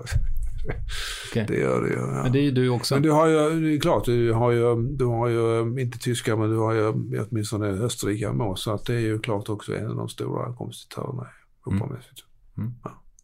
Men ser du några tv-serier? Nej, Film? sällan. Alltså jag, jag såg ju eh, Square. Okej. Vad tyckte du? Jo, den var ju välgjord. Mm. Det var den ju faktiskt. Jag, jag hade, tyckte jag, utbyte av den där. Alltså det, det är ju det är en film, man ska ju inte överdriva dess eh, relation till konstvärlden. För det handlar ju mer om det här med vem kan man lita på, så förtroende och sånt där. Va? Eh, Men man hade gjort en del arbete där med, med, med eh, att försöka imitera konstvärldens stil och sådär. Men den blev ju ändå rätt mycket symbolisk i, sin framställning. Men det, men det är onekligen en bra film. Alltså, den lämnar ju väldigt mycket åt just diskussioner. Alltså det, det är lite, också lite oklart här. Alltså, vad, vad- är man sätter punkten på? Vad som försiggår. va. Och det har gjort att det har varit rätt många meningar om det. Ja. Mm. Du nämnde själv förut, vad tänker du om metoo? Ja, det är ju det är en, det är en så sammansatt historia. Och det har ju också kommit fram det med att det leder ju till att man får två rättssystem. Och eh, metoo bygger ju då på att vi måste tro på det som sägs där. Och eh, låta detta vara grund för ett domslut alltså. Och domslutet blir då uthängning i allmänhetens ögon. Alltså. Förlusten av eh, ett anständigt liv då som man har levt tidigare. Och det är problematiskt ju. Man får ju förstå att det, alltså kvinnor är ju inte i sig goda. Va? Utan det är klart det finns ju de som passar på att ge igen också. Va? Alltså det är ju, du ska ju filtrera de här olika sakerna. Men det har ju varit, alltså för min del så är det mest fascinerande egentligen hur den går igenom det politiska systemet. Alltså att det, det är inte längre så liksom att det finns de goda och de onda, utan här är det plötsligt att de, de goda är plötsligt de onda. va? Och eh, man ser plötsligt att eh, de som fallit är ju inte de som brukar falla, utan det är ju plötsligt alla de som är feminister och allt möjligt. Du måste ju älska Alexander Bard. Ja, jo, alltså han är ju lite ojämn, det är han ju. Men jag menar, det är, är rätt intressant att eh, det finns en sån figur. Alltså, han är ju väldigt konsekvent. Han är så konsekvent att det är svårt liksom, att komma åt honom. För att, Det är samma sak med dig. Det, ja. för du blir ju aldrig riktigt, alla vill ställa dig till svars men du glider alltid undan. ja. Jo, ja, han, kommer i regel också undan. Sen är det också det där med att eh, han har också eh, humor. Alltså. Det är ju så att den goda sidan brukar ju vara ofta humorbefriad. Och hamnar liksom i ett sånt läge att de, de blir liksom väldigt tråkiga. Alltså man förstår att det är någon brist på kreativitet. Alltså. Man går på formaliteter alltså. Jag ser detta och det är alltid samma sak som gäller för det. Va? Oavsett kontexten. Va? Och det är som jag ser kanske det stora problemet i vår tid. Alltså att man har sänkt tröskeln. Att eh, ingen, ingen kontext alltså, utan den som känner sig kränkt är kränkt alltså. Oavsett vad man menar alltså. Men hur persona non grata skulle du säga att du är i Sverige just nu? 2018? Ja, som sagt, alltså privat sett, alltså jag har ju sett det alltså, i konstvärlden och annat, alltså jag, har jag bästa relationer med folk. Ja, det, det är de som kan bedöma vem är han. Alltså. Och sen har du ju då de som har man som ideologiskt slagträ. Va? De har ju bestämt sig. Va? Så att eh, ett tecken i tiden är ju då att jag ju inte inbjuden till exempel som föreläsare. Jag menar, jag, jag kunde ju säkert, precis som du nu intervjuar mig här, va, så skulle det säkert vara intressant för väldigt många att få en bild av hur ser det här ut. Va? Men det gör man ju inte då, alltså det är politiskt inkorrekt. Va? Så att eh, det är ju ändå ett tecken på alltså att det här är ju fortfarande känsligt. Alltså. Ska Vilks komma någonstans alltså, så alltså, blir det en väldig massa liv. Alltså. Folk kommer att protestera, en del kommer att känna sig kränkta och det här går inte för sig. Sådär, va? Och därför ligger man lågt. Va? Så den, den, den bilden finns ju kvar. Mm. Men jag var på det här lite förut med att man vill bli älskad av alla. Men om du nu har köpt att du kommer inte bli älskad av alla. Men är du ändå kapabel till lycka? Är du en lycklig människa? Ja. Okay. Alltså, jag är ju genomgående en optimist. Okej. Okay. Mm. Jag är alltså inte pessimist. Så jag ser liksom allting positivt. Va? Och, eh, som jag sa det är alltså att eh, somliga inte gillar mig, det är ju en energi åt mitt projekt och åt min person och så vidare. För jag vet ju om att en del gillar mig, en del gillar mig inte. Va? Och eh, det får man göra. Eh, skulle jag vilja åtgärda någonting så kan jag egentligen göra det. För jag tror att i princip kan jag egentligen, ja, kanske inte alla, det finns ju de som är omöjliga att komma åt. Alltså, som anser sig vara så djupt kränkta att ingenting eh, är möjligt. Men, men annars, alltså, när jag möter människor och de eh, kommer underfund med att jag inte kanske motsvarar det de har tänkt sig. Så kan man ändra på det. Va? Eh, Tills vidare så går det bra utan. Alltså, eh, om människor inte gillar mig så får det liksom också vara en del av, av, av tillvaron. Alltså. Mm. Jag har ju ändå med mig det här med konsten. Alltså. I, I, konsten är det ju the taste, alltså. det är mm. smaken då. En del säger att det här tycker jag om, det här tycker jag inte om. Mm. Och eh, det brukar man ju ändå tycka vara rimligt. Va? Och det blir samma sak med Vilks då. Alltså, jag tycker inte om honom, jag tycker, jag tycker, tycker om honom. Alltså, det, det är ju en smakfråga. Och det, det är vi vana vid i konsten, att man har olika smak. Men det finns ingen del av dig som känner att, nej men vad fan, nu får det räcka, jag har gjort mitt, nu sätter jag mig på altanen och lyssnar på fågelsång och löser korsord? Nej, som sagt, jag är sent ute. Va? Och um, jag kan inte dö ännu. Alltså. Det, det har för mycket kvar att göra. Så att, um, jag är fortfarande hektiskt medveten om, om, om den saken att jag inte har uh, kunnat...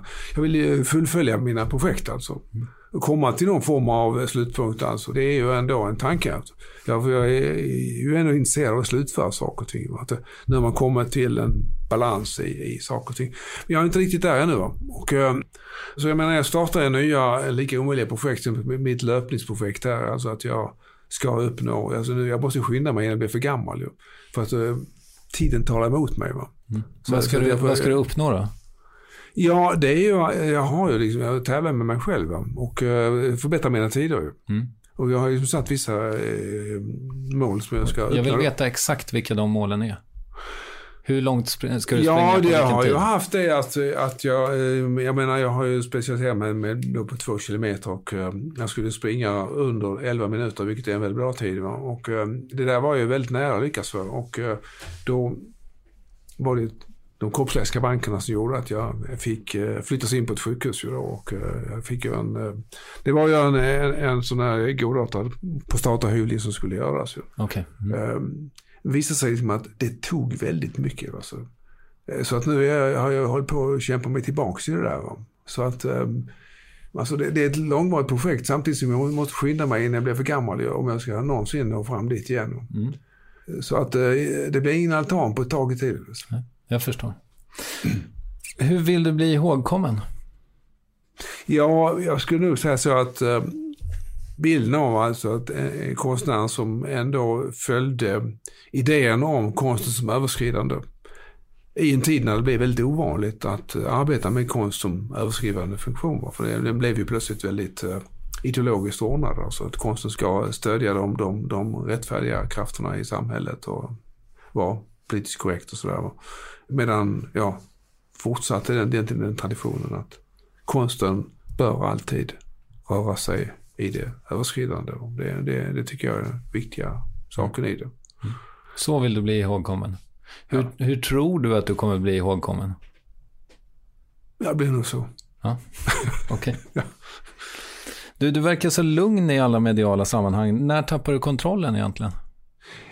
Jag brukar väl inte göra det. Alltså det, det, är ju, det är ju när man måste fatta väldigt snabba beslut. Eh, å andra sidan har jag lärt mig det också. Alltså det var ju så, jag, det, man uppfostrades under Nimis-tiden, att eh, plötsligt ringde de från någon tidning och eh, meddelade då att ja, det har kommit ett beslut nu här, eh, så, så, så, så, eh, vad säger de om det? Va? Och, och sen eh, under rondellhundshistorien var det samma sak, att man blev överraskad av att man ska ta ställning till en sak väldigt snabbt. Och det, det är ju där man lär sig liksom att eh, man måste bevara lugnet. Mm. Det får liksom inte ryckas med alltså. Jag menar, journalisterna vet ju om att de får de bästa intervjuerna genom att överraska offret. Alltså, så, och de reagerar och så säger de ett och annat som de inte borde ha sagt. Eh, men det är så. Liksom.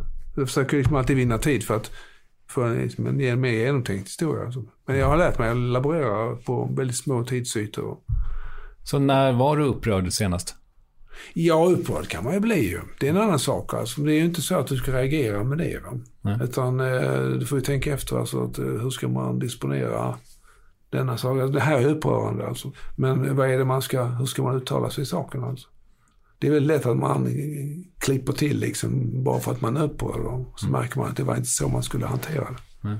Så du känner att du, vissa grejer, rent medialt i alla fall, kunde du ha hanterat bättre?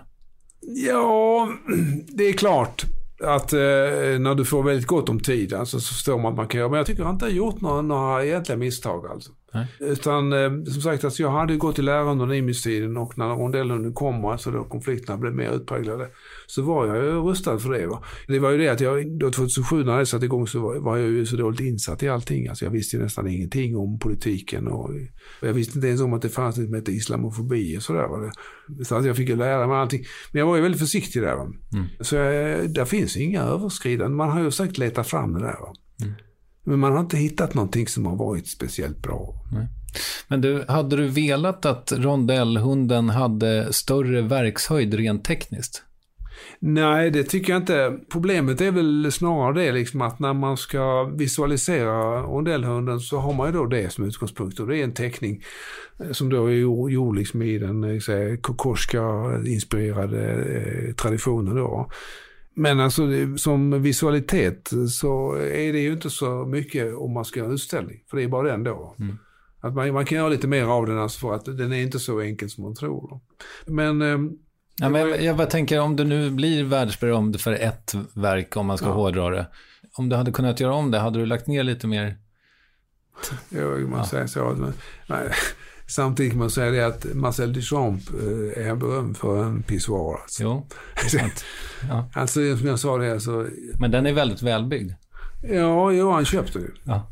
så, ja, eh, jag menar som visualitet alltså är den ju inte intressant. Alltså, det, då får du ju jag menar det blir ju det blir liksom lite för parodiskt om man ska tycka den är fin. En del har försökt se det som en brankosisk skulptur. Alltså man, då glider man liksom in i någonting annat. Här. Om vi ska hårdra det, du tycker inte det egentligen är intressant? Det intressanta är vad den skapar? Ja, det, det, det intressanta är ändå att visualisera. Och um, det är ju därför jag har utvidgat konceptet genom att uh, sagt att men man kan ju då välja olika stil drag. Alltså. Mm, men, man, men, men då säger du också varje gång att det är ingen som bryr sig om det. Alltså när du gör... Nej, nej, alltså reaktionen är ju redan där. Ja, ja, det, ja alltså man, vissa förbehåll, alltså det, man kan inte ställa ut det. Jag, jag har ju gjort en utställning alltså, men sedan efter det har det varit stopp ju. Mm. Man kan inte ställa ut det där på en institution till exempel. Du kan inte sälja den på en auktion alltså. Så att det är ju inte utan konsekvenser ju. Och eh, jag har också förstått eh, att när det gäller då eh, kundtänkandet så eh, kan man ju då göra väldigt små hundar. Så små att man kan ha bilderna hemma utan att det finns någon risk. Mm. För att man måste ta fram ett förstoringsglas. Men eh, ägaren är ju belåten nog att det finns en, den, den är med hund. Och det, det, är väldigt många som vill att det ska vara en hund. De tycker om det där förbjudna draget. Alltså, det behöver liksom inte vara det första man ser. Mm. Jag förstår. Vill du rekommendera något Ja, alltså det som ligger mig varmt i hjärtat är ju ändå alltså att eh, Öyvind Fahlström-utställningen Moderna i, i eh, Stockholm tycker man ska se. Jag tycker man ska koncentrera sig på Öyvind Fahlström och också förstå eh, lite grann av det här med alltså att eh, Öyvind Fahlström som är den enda svenska konstnären som har fått ett internationellt eh, rykte. Va? Det, är, det är summan av eh, konstinsatser under alla tider i Sverige är det Öyvind Fahlström, det enda, enda vi har åstadkommit kan man säga. Och att han faktiskt har en profilering alltså. Det tycker jag är någonting man inte ska missa om man nu har gått miste om det där. Men så, så gjordes det en utställning på Moderna. Mm. Vem tycker att jag borde intervjua i Värvet? Det är de här kontroversiella figurerna. Alexander Bard, har du haft honom? Två gånger. Två gånger har du haft honom? Mm. Katarina, har du tagit henne? Nej. Det kunde ju vara en säker. Mm. Se var hon hamnar någonstans. Det... Katarina Janouch. Ja. Mm. Du, eh, det var vad jag hade i frågeväg, men jag undrar, eh, det finns ju en väldigt stor beröringsskräck kring dig och jag har ju också den lite. Är det på något sätt farligt för mig att publicera den här intervjun med dig? Nej, bara det liksom att du kan bli ifrågasatt som politiskt inkorrekt. Alltså det är det, varför gör han sånt utrymme? Varför ställer han inte fler kritiska frågor och allt sånt där? Alltså det, Däremot alltså när det gäller själva hotbilden och sånt där, alltså, så det, det, det bryr man sig inte om. Nej. Utan eh, där är det ju väldigt entydigt kan man säga. Alltså, om man nu ser på, på hur det fungerar så är det ju då publicering av kränkningar alltså. Mm. Däremot uppföljande artiklar och sådant. Alltså, det skulle vara liksom om, eh, om du, du publicerade en kränkande bild samtidigt. Jag förstår. Eller eh, ett sånt utspel. Mm. Tycker du att jag har ställt för få kritiska frågor? Nej, jag tycker inte det. Alltså. Men, men det finns ju de som menar att det skulle vara mer negativt. Alltså. Mm. Det verkar precis som att uh, det är en för positiv bild. Alltså, det finns ju säkert de som gnäller det. Alltså, som, som inte tycker att Witt ska ha ett utrymme. Varför ska han vara med överhuvudtaget? Alltså? Mm. Kunde man inte intervjua någon annan? Det finns ju många intressanta människor som, som man kan intervjua. Men varför ska han göra det? Alltså? Mm, men jag har intervjuat alla de andra. Det finns ju säkert fler goda människor som du har missat. Ja. ja. Kommer du att lyssna på den här intervjun? Ja, eh, gärna. Ja, kul. Ja. Tack så mycket för idag. Ja, tack själv. Tack själv. Eh, det är alltid, ja men det här, som du förstår så, detta mötena någonstans är ju en del av min sociala sfär också. Jag får ju tala med folk alltså. Mm. För när jag ska träffa någon så är det ju alltid liksom att man kan inte spontant, utan du måste bestämma mer exakt. Liksom så. Man måste, det får inte vara så att man träffas lite kort stund. För det, det, det är för lite för så mycket besvär. Mm. Så varje möte är ju ett, ett litet projekt. Mm.